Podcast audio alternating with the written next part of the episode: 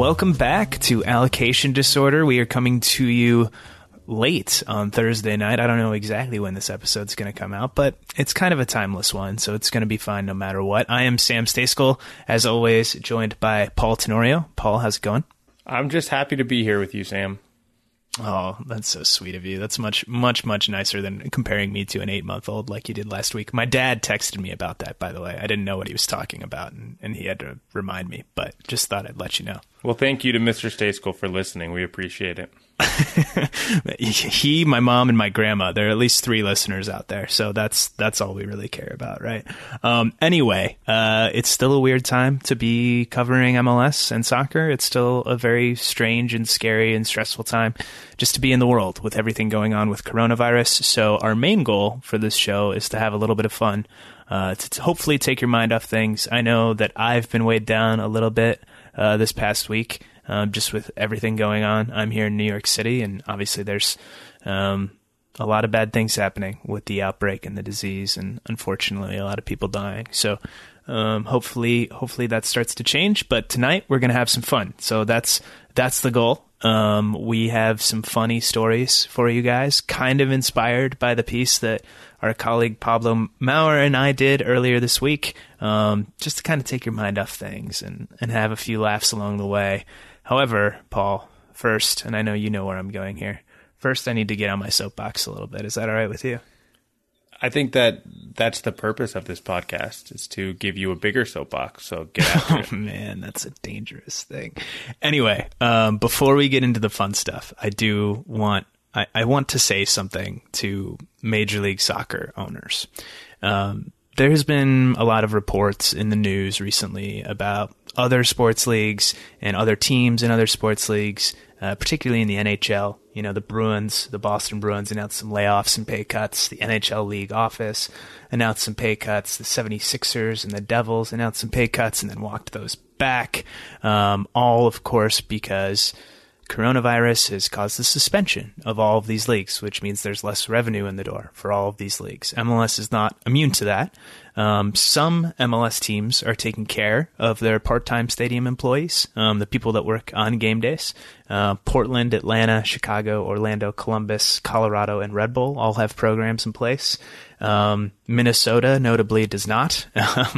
They told their workers to apply for jobs with their corporate sponsors in an email earlier this week, which was, caused some anger on the internet, and I think a little bit rightfully so, in my opinion. And there were even some rumors the other day about RSL potentially laying people off. I've been told that's not going to happen, at least for the moment. So hopefully that remains the case. So that's kind of me setting the scene for what I actually want to say, which is obviously right now, everyone is going through difficult economic times. There's a lot of anxiety out there about that. I get that. I have some of it myself. MLS teams are going to lose money because it looks like, I'm going to be shocked if they're going to play 34 games. I don't think there's any chance of that happening. That's my personal opinion. So there's going to be less revenue in the door in 2020 than they anticipated. I get that. However, the people that own these teams, in every single case, are better equipped to ride out this economic and health crisis than almost every single person on the face of this planet. That's not an overstatement. That's the truth. A lot of them are billionaires. And I get that you don't become a billionaire by shelling out your cash needlessly, right? I get it. But these people are well positioned to do a good thing and to take care of their people who work hard for them. And to see reports and rumors, and, I've heard, Paul, I'm sure you've heard, that teams are considering layoffs or furloughs or pay cuts. To hear that talk and to know how much these owners are worth is kind of infuriating to me. And I don't mean to get political or anything here, but I do want to give an example. And I'll use RSL because their name was out there, right? Let's just say that the number that got tossed around, and again, I'm told that these layoffs or furloughs are not going to be happening, at least for the moment. The number that got tossed around for the potential stuff was 50 people getting furloughed or laid off. And say, you know, the plan was for them to come back when the season resumes. Let's just say that's 2 months. I don't think it's going to happen quite that fast, but let's just call it 2 months. All right. Say all of those 50 employees, say the average salary is $60K a year, right? Well, that's $5,000 a month per employee times 2 months, $10,000 a month times 50 is $500,000 total that you're saving. RSL owner, the Hansen, he bought a coin, like a dime, like a rare dime last year for $1.3 million. That's almost 3 times the $500,000 that he would save in this hypothetical scenario that I just laid out. That's the kind of money that these people have. These people are billionaires, and they can go out and they can do the right thing by their employees who work hard for them, by and large, or at least hopefully work hard for them. Many of whom don't make a ton of money to work in Major League Soccer, but do it because they want to be a part of growing the game in the U.S. and in Canada. And the fact that so many of them are like, well, we're going to take a big financial hit. Well, guess what? If you're a billionaire, yeah, $30 million, that's going to hurt, no doubt, right? Say you lose that much in revenue, that's going to hurt. I'm not trying to minimize that. But you can ride that out. It's not going to kill you. So why not try and get out in front of this and do a really good thing and help these people out in a time of need, in a time of anxiety for everyone around the world? Because that guy or that girl who's selling sponsorships for 50 or 60 or 70K a year and maybe has a couple kids at home, well, if they miss 2 months of paychecks, even if they get on unemployment, that's really going to hurt them. So why not help them ride out this storm a little bit? It would be a great thing to do, and I think in the long run, really. And Mark Cuban sort of spoke to this in an article that was published earlier on Thursday. It would be good for your business in the long run. You know, corporate partners see that, season ticket holders see that, your employees see that, of course. And if you do the right thing, well, guess what? All of those people are going to think better of you, and I think that would pay off in the long run. If you do kind of the wrong thing, let those people slide, let them slip.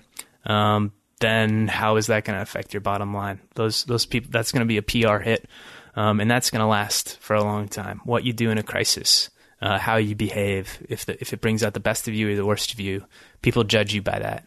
And I hope when this is all said and done, whenever that is, we can look back and judge some of these MLS teams kindly and not too harshly.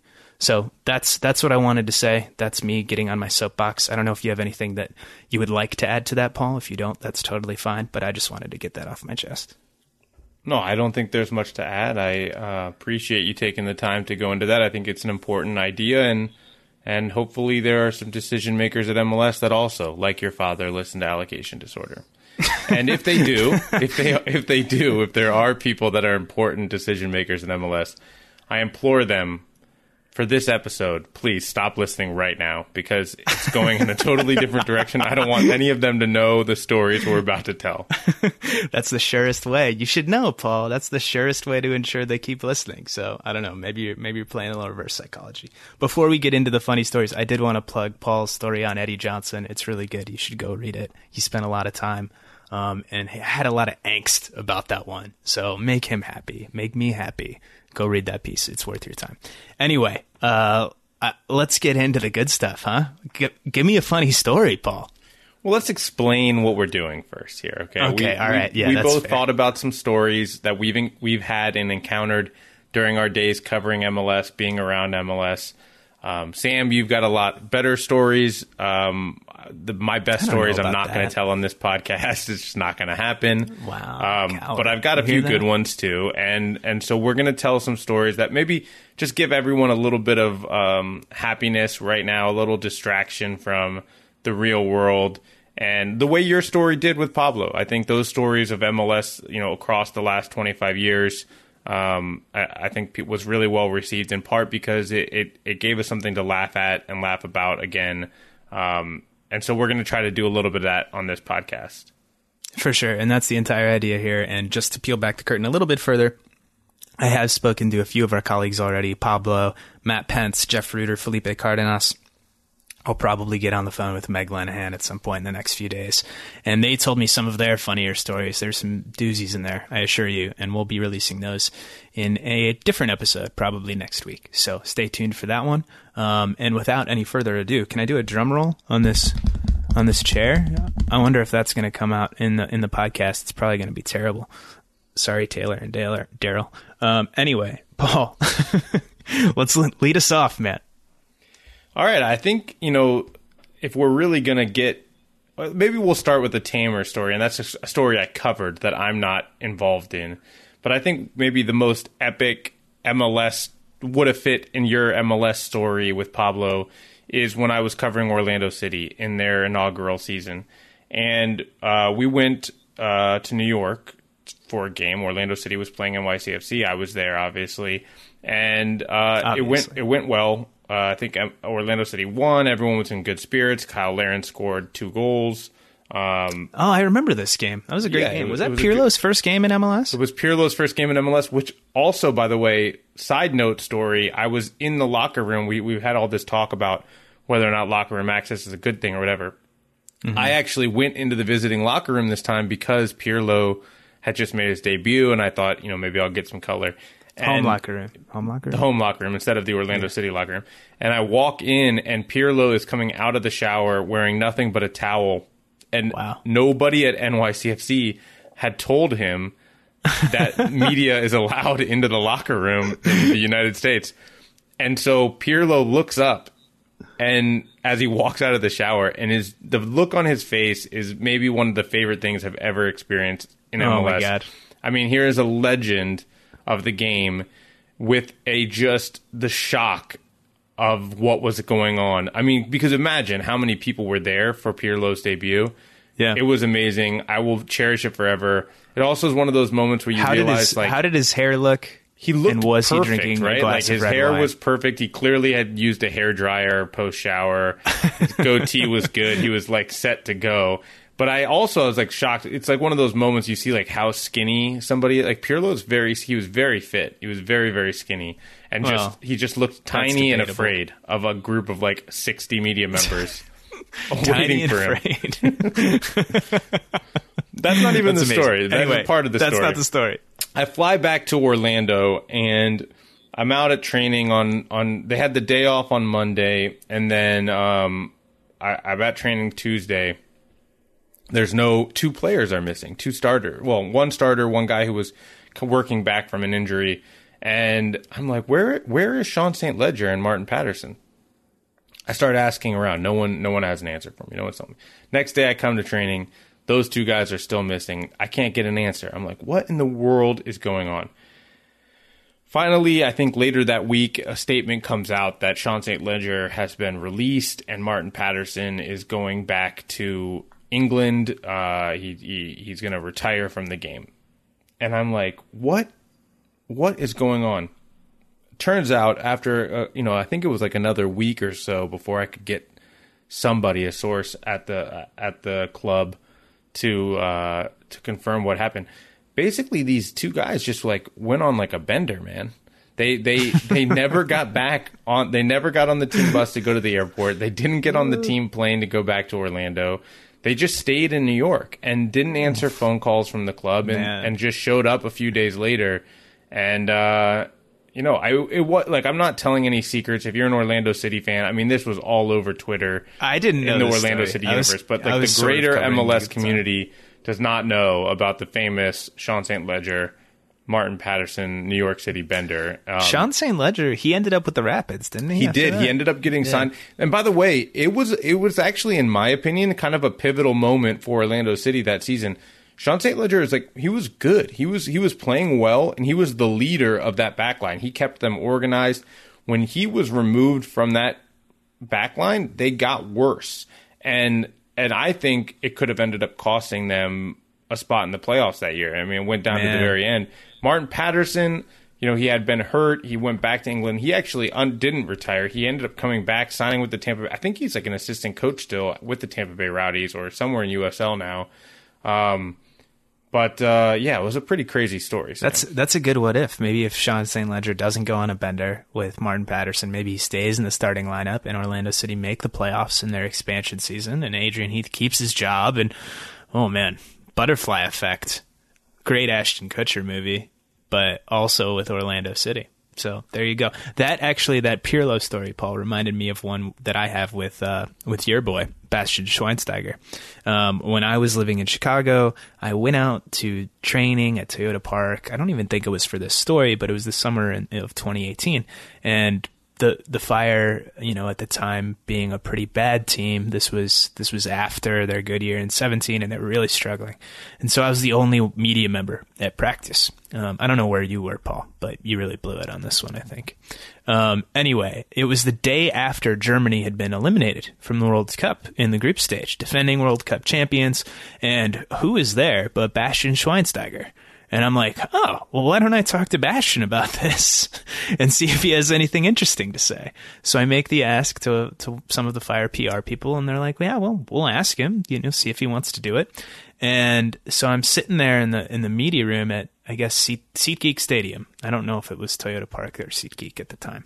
But I'm sitting there, I'm waiting for him, and the PR person's kind of shuttling back and forth. He's taking a little bit of a long time.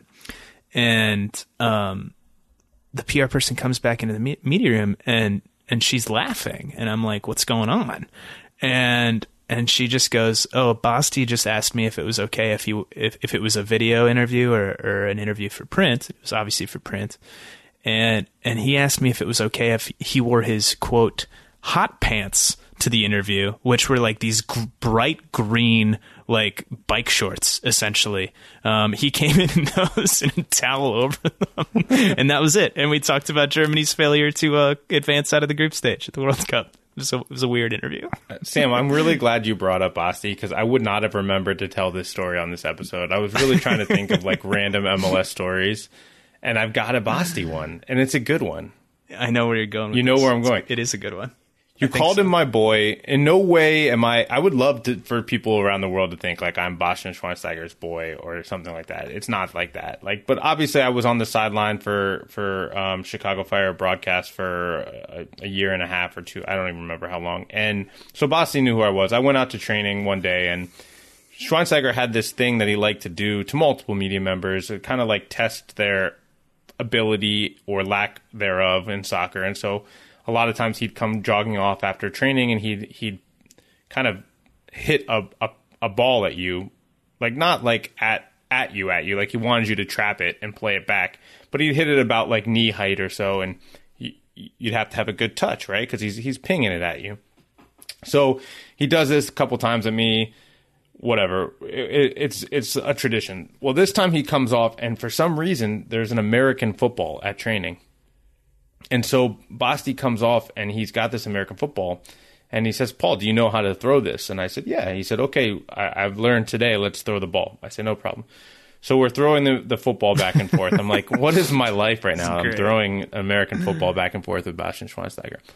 And at one point, you know, he's going further and further back, and I'm like, I don't want to like actually throw the football at Schweinsteiger. You know, like this is his first time ever playing. So I'm like getting worried about I'm pretty. Here. I mean, he's only a world class athlete, I think.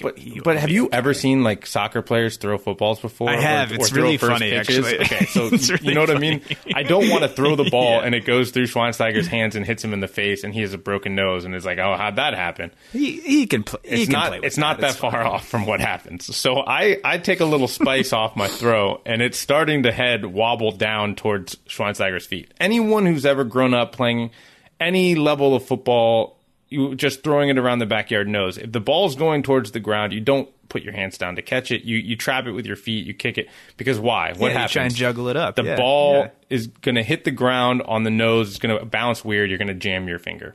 Well, Schweinsteiger doesn't know this because he's German, and it's the first time he's throwing a football. He reaches down to catch it. The ball hits the ground. It bounces up. It jams Schweinsteiger's finger. Okay? He's in a lot of pain. I can tell he's in a lot of pain. He gives me the wave that we're done. He's in pain, and I'm like horrified, right? So flash forward. This is like, by the way, this happens in like, I don't know, September or October of 2018. 2017? Or 2017. 18, okay. One of the two. I think maybe 2017. Come around to the start of 2018, and I see Schweinsteiger for preseason or something. Whatever, I'm out at Fire practice again. And he comes up to me and he says, hey, you remember when I hurt my finger throwing the football with you? I said, yeah. He said, yeah, my finger, I still have pain in it. It's not the same. So you permanently damaged him. I permanently damaged Bastian Schweinsteiger, and I'd like to apologize. So I did not know where that story. But yeah, I permanently damaged that story was going, actually. Let the lesson be learned for you, Paul. Just throw the thing, dude. Have faith in the World Cup champion to catch it. Like, just have faith. Don't soft arm him. You know, just go for it. So I actually have one more, and this is turning into the Basti hour now. And I didn't see this personally, but it got told to me by a couple of people. And it's amazing. Apparently, one of his nicknames with his Fire teammates, who all pretty much loved the guy, was Buddy the Elf, because he was just kind of a weirdo and a little bit of an odd duck in a very charming, sweet way. And so apparently one day after training, he was just kind of sticking around and, you know, doing some extra work on the field, whatever, getting some free kicks up, whatever he was doing. And one of the trainers or equipment managers was collecting all the corner kick flags, and they're going to take them back inside after practice. And they're all stacked up together near the exit to the Fire training field. And Basti decides that he's going to do a javelin competition with the corner kick flags by himself. So he's competing by himself and doing all this thing, and it's all a great time. He's laughing. They're having fun. People are watching. It's a good time. And then afterwards, he decides, well, I need to give myself a gold medal. And so he apparently takes off his shoes because he doesn't want to step on an aluminum bench with his cleats on. And he steps on the bench like he's on the podium, and he has someone drape like an invisible medal over his neck. He bows his head and everything. And he had one of the trainers take out his phone and play the German national anthem. And he's standing there.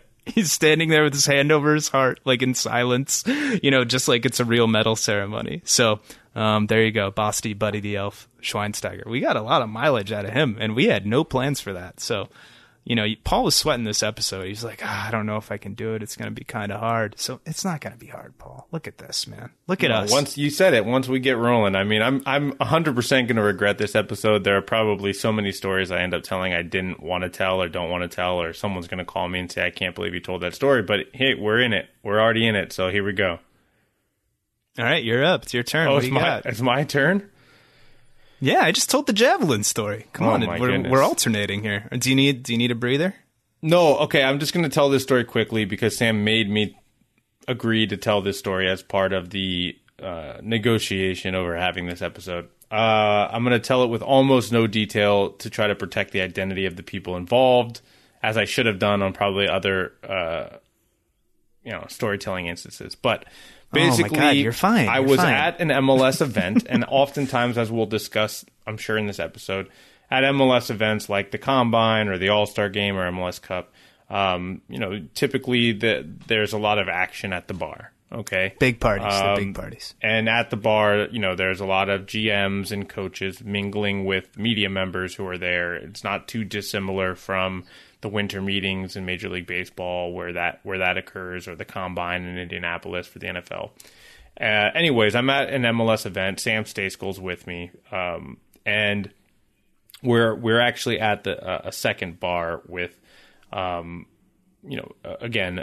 MLS employees, not just team personnel, but employees of leagues and teams, whatever. And I'm talking to a front office executive for the first time, getting to know him, introducing myself, whatever.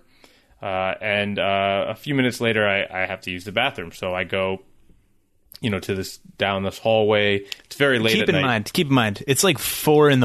It's we're at a karaoke bar. No one is sober. I think it's fair to say. Yeah, all true. I was leaving those important details out, but that's why Sam's here. So it's late at night, and I've had a few beverages. So I'm going to this bathroom, and it's a single use. It's like a single use bathroom. There's like one toilet. You're supposed to lock it. One person. It's a one person bathroom. Yeah. You're supposed to lock it when you go in. Anyways, I open the door. It's unlocked, and that front office executive is using the bathroom For number one, not a number two, but we make eye contact as I walk in. That would have been real awkward. And I walk out immediately, embarrassed, but laughing. And I go back down to the bar. I no longer have to use the bathroom. I just want to get out of there. And you know, I'm having a drink, and like 5 minutes later, this person finds me, and he says, "Well, I guess we really got to know each other tonight, didn't we?" And he smacks me on the back. And that's the story of the time I accidentally walked in on an MLS front office executive using the bathroom. There you go. I mean, who among us hasn't, right? And just to sort of elaborate on what Paul was saying, the Combine in particular, the old Combine, when it existed, and it would be in Florida, usually Orlando or Fort Lauderdale back in the old days at the cricket pitch. Those were the real glory days. But then it shifted to Orlando. They had it in LA one year, I think in 17. But those ones, everyone is just living at the bar every night. No one was taking the games all that seriously. They have their meetings. They have their deals. They talk trades. It's a real hot place for gossip. Everyone's coming up to people saying, what's going on. And those are some pretty funny times. You know, you occasionally, like, if you play your cards right, you'll find yourself in the hotel room of a GM or a technical director, and there'll be like six other coaches or GMs or technical directors in there, and everyone will be having a good time, and next thing you know, it's 5 a.m. and you're like, oh crap, like maybe I should go get some sleep. I need to wake up at 8 a.m. and work tomorrow. But that's what those trips were like. In fact, Paul, we had one time in Orlando at, what was that hotel called? The Rosen Center? Yeah, the Rosen Center. The Rosen Center. This is 2 combines ago because they upgraded for the last combine. Yeah, they were at the Ritz. That was ridiculous. But anyway, at the old Rosen Center. And Paul and I were sitting outside. I think we were both just like kind of transcribing, maybe tweeting, just doing some work, sitting by the pool. And we're on one end of the pool, and we're sitting at a table together. And we look up, and there's like a parade of GMs coming out to sit at the other end of the pool. And like a few of them see us and like shout at us. We were probably at the bar with them the night before. And when you say parade, you're not underselling this, man. It was like all of them. It was all of them. It was like 20 guys. And we're like, what is going on? This is not like a normal thing.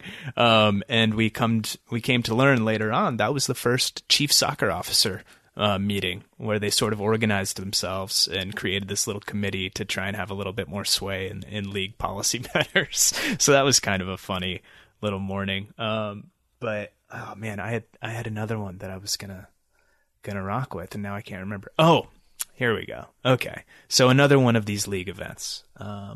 It's, what was it? I think it was the All-Star game in Atlanta a couple of years ago. And I'm staying at a hotel, and, you know, it's late at night. A bunch of people had gone out, and I get a call at like 3 a.m. and I'm in bed. I'm about to crash and like get ready for the morning the next day, because I got these are very much work hard, play hard situations that you're in.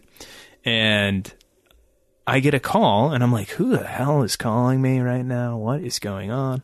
And it's Paul Tenorio. And I'm like, what? We're not colleagues at the time. We're not working together, but we are friends.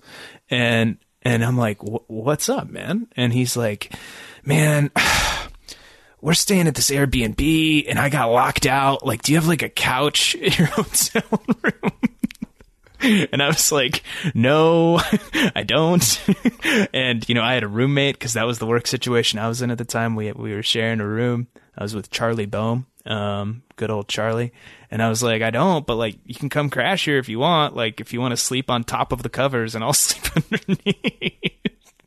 And so that's what ended up happening. That was a weird night, and Paul is still. I don't even think you've fully repaid me for that evening, Paul. Yeah, I first of all, I don't think it was 3 a.m. It might have been later. I did get locked out, and I tried to sleep on a couch in the hotel that was adjoining the Airbnb building where we were staying, and I got sniped by a security guard who booted me, which is embarrassing. I didn't know this part of the story. So then my plan was to walk around downtown Atlanta and try to find like a 24-hour diner or something.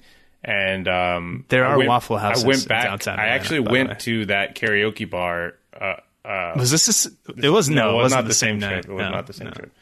Or maybe it was. We're not going to be specific about what trip it was. You just overplayed your hand. I did. I totally gave away more detail than I wanted to give. Inevitable. It was inevitable that it was going to happen. But the point is, yes, I ended up in Sam Stejskal's bed that night. I did sleep on top of the covers. I slept for about 2.5-3 hours, and then eventually got let back into the Airbnb. So, and that's how Sam Stejskal ended up as a co-host on this show. That was the repayment, I think, right, Sam? Please get out of here. I'm the reason this show exists. I think that same trip, maybe even that same night, I was out at a bar. It wouldn't have been that same night. It was after the All-Star game against Juventus.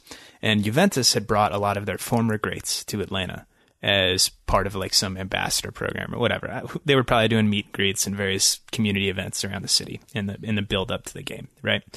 And so we somehow end up at this random bar in Atlanta, like not like a fancy place at all. No. And who's there but Pavel Nedved, David Trezeguet, Mauro Camoranesi. And I'm like, wow, okay, this is kind of wild. But I'm not going to bother them. They're off in their little part of the bar, and me and my friends are off in a different part. And at a certain point, we sort of like migrate closer together. Both groups just sort of naturally move, right? And we end up pretty nearby. And so they at a certain point get ready to leave. They're all getting ready to go, and most of their group heads out the door. And they leave a lot of beer bottles and glasses and all that stuff in their wake. Normal things that you would leave behind at a table at a bar, right? And Pavel Nedved just goes around to all the beer bottles and he checks them all, right? He's checking every single one. And if they have anything left in them, he's putting them down, which was amazing. But then Mauro Camoranesi, so Nedved leaves. Camoranesi was in the bathroom. He comes out of the bathroom and he comes back, and I'm like nudging my friend. I'm like, are you seeing this? This is crazy. And Camoranesi tries to do the same thing, except all of them are empty because Nedved had already drained them all. So I was like, I'm pretty sure you guys can afford those Bud Lights you're drinking, but go for it. I also gave David Trezeguet a high five that night as I was passing him. Maybe on purpose, maybe accidentally. We should shout out that Brendan Hannon picked out that bar, I believe. So shout out. I do believe it was him. That's why we ended up at some like kind of weird dive bar off the maybe path. Yeah, I don't know. But I don't know if he was there. I think he was there. Hey, whatever. But anyways. Well, I think that was the All-Star game that Zlatan skipped, so I'm not sure that he was there. We've told a few stories that involve bars and alcohol. We're going to take a quick break from that. We're going to pivot to a story that I demand Sam tells.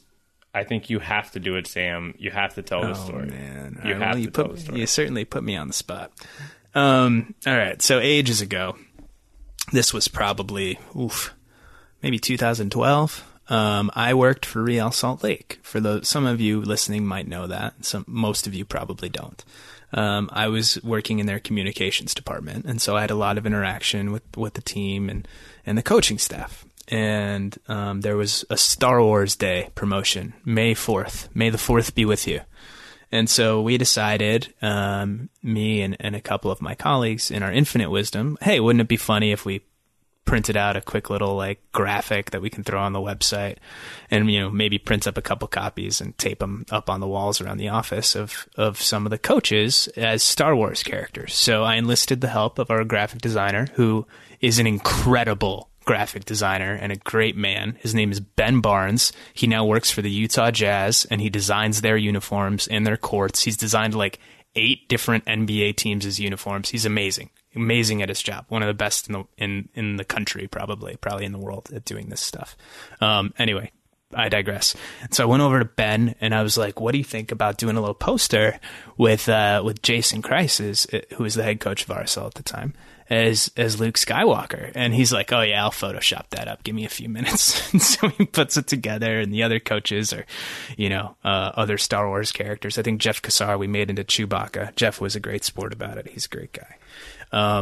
But anyway, I put them up and we put it on the website. We print a few out, and I don't really think much of it, right? It's just like a little joke. I want to say the next day, it must have been a Friday because the team was training in the stadium. I'm out on the training field for some reason before training starts, and then I'm heading back in. I was probably just like wanting to go outside and kill a little time. And so I'm walking back up the tunnel into the stadium, and Jason Kreis is walking down the tunnel to the field before training to get everything set up. And anyone that knows Jason Kreis or has seen him on the sidelines, he's a pretty intense dude when he's like in his zone. He's a very kind, actually, like very soft-spoken guy away from the game. But when he's in his zone, he's real intense. And he gave me the look that I had seen too many times before, of that I was in trouble. And I was like, uh-oh, what did I even do? I didn't even know. And he comes up to me as we're passing each other. He's like, Sam, that Star Wars thing, that was you, right? And I was like, yeah, you like it? And I shouldn't have said that. And he just goes, you F with me, I F with you. And he storms off. And I was like, whoa, that was intense. Anyway, Jason is a great guy. I don't mean to besmirch his name or character at all. We still get along. So Jason's a good dude, one of the best I've ever known. I think the but best. That was a pretty intense moment. The best part of the story is that you saw him not too long ago, and I made you, before you were going to see him, I said, you have to ask him about that story. Yeah. And you asked him, he had no recollection. None, I mean, right? Honestly, like, it wasn't like a big defining thing for me. It was just like more a funny story to tell my friends and all of the listeners of this podcast now. But yeah, no, he did not recall, which was kind of funny as well. I think it speaks to the fact that when he was in those zones, he was in those zones. He was in the zone, man. He was just seeing red. That was all it took. So yeah, that's one of my Jason Kreis stories. You got anything, Paul? You got one next? Yeah, I've got one more story that I'm willing to tell today, I think. And this is an embarrassing one for me. I've never missed a flight. I never missed a flight before this, and I still have never missed a flight since this week. And Sam, you better knock on some wood, man. I know, right? You talked about the fact that, you know, when you're at these events, whether it's the Combine or the Draft or All-Star or MLS Cup, like, going to the bar is part of the job, right? You kind of have to go there. We're not just some party animals. We're not these two big lushes, okay? You're developing relationships. You're sometimes getting scoops at the bar. This isn't even tongue-in-cheek. This is, like, real. This is part of our job. This is the same speech I have to give my wife every time I go to one of these events. I swear it's work. I know I come home exhausted and hungover, but like, it's for the purposes of work. You're just putting food on the table. It's networking. It's developing relationships. Anyway, so I'm developing a relationship at a MLS draft in 2015, and I'm at the bar late in Philadelphia, very late, and I'm there with Ivis Galarcep. And I think Franco Panizzo was there. Oh, Franco, the legend. A couple other people. Franco. And there were a couple coaches and a GM.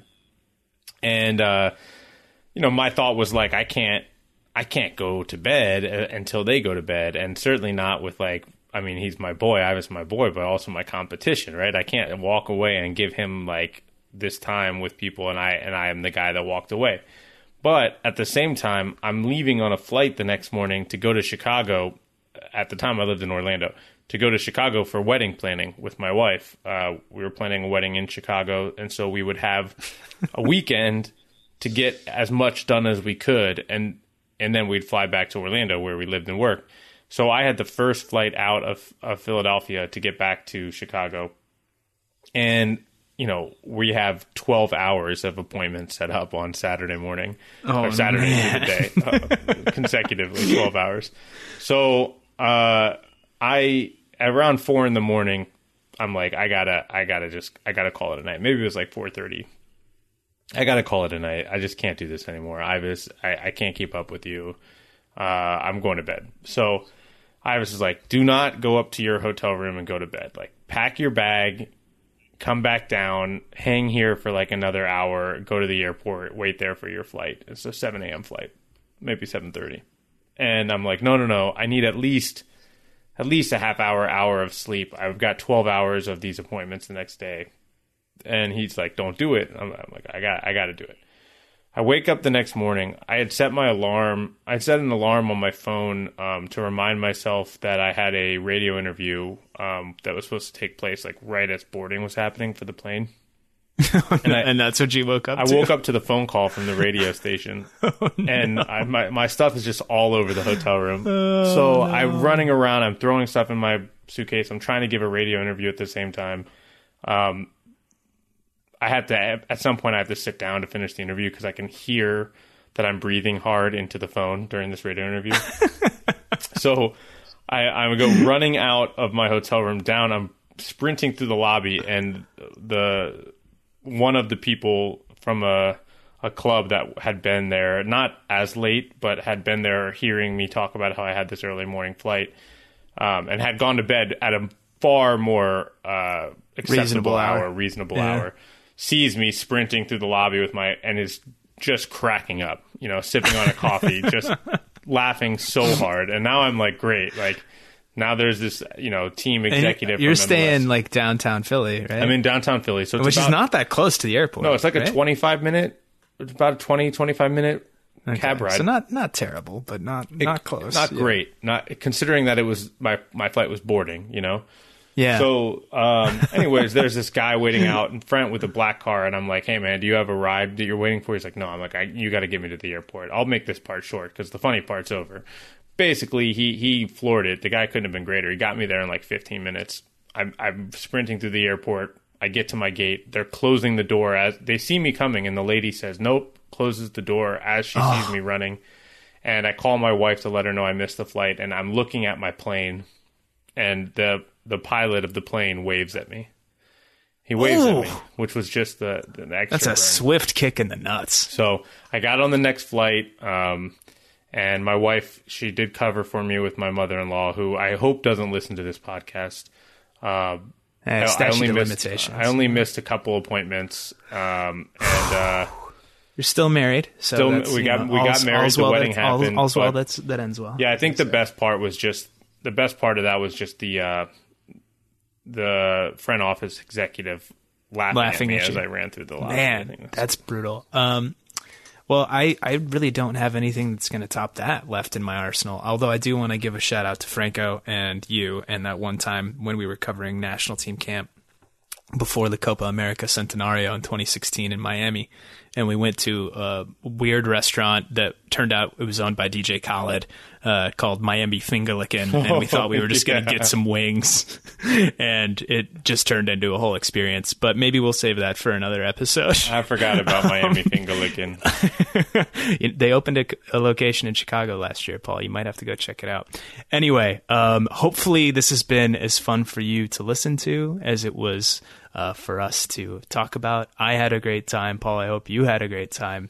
And I think we'll close out that episode. Stay tuned. Next week, we'll be back. We'll have that bonus episode with all of our friends from The Athletic telling their own funny stories. I promise that there's some good laughs in that one too. But until then, thanks so much for listening. I'm Sam Stejskal.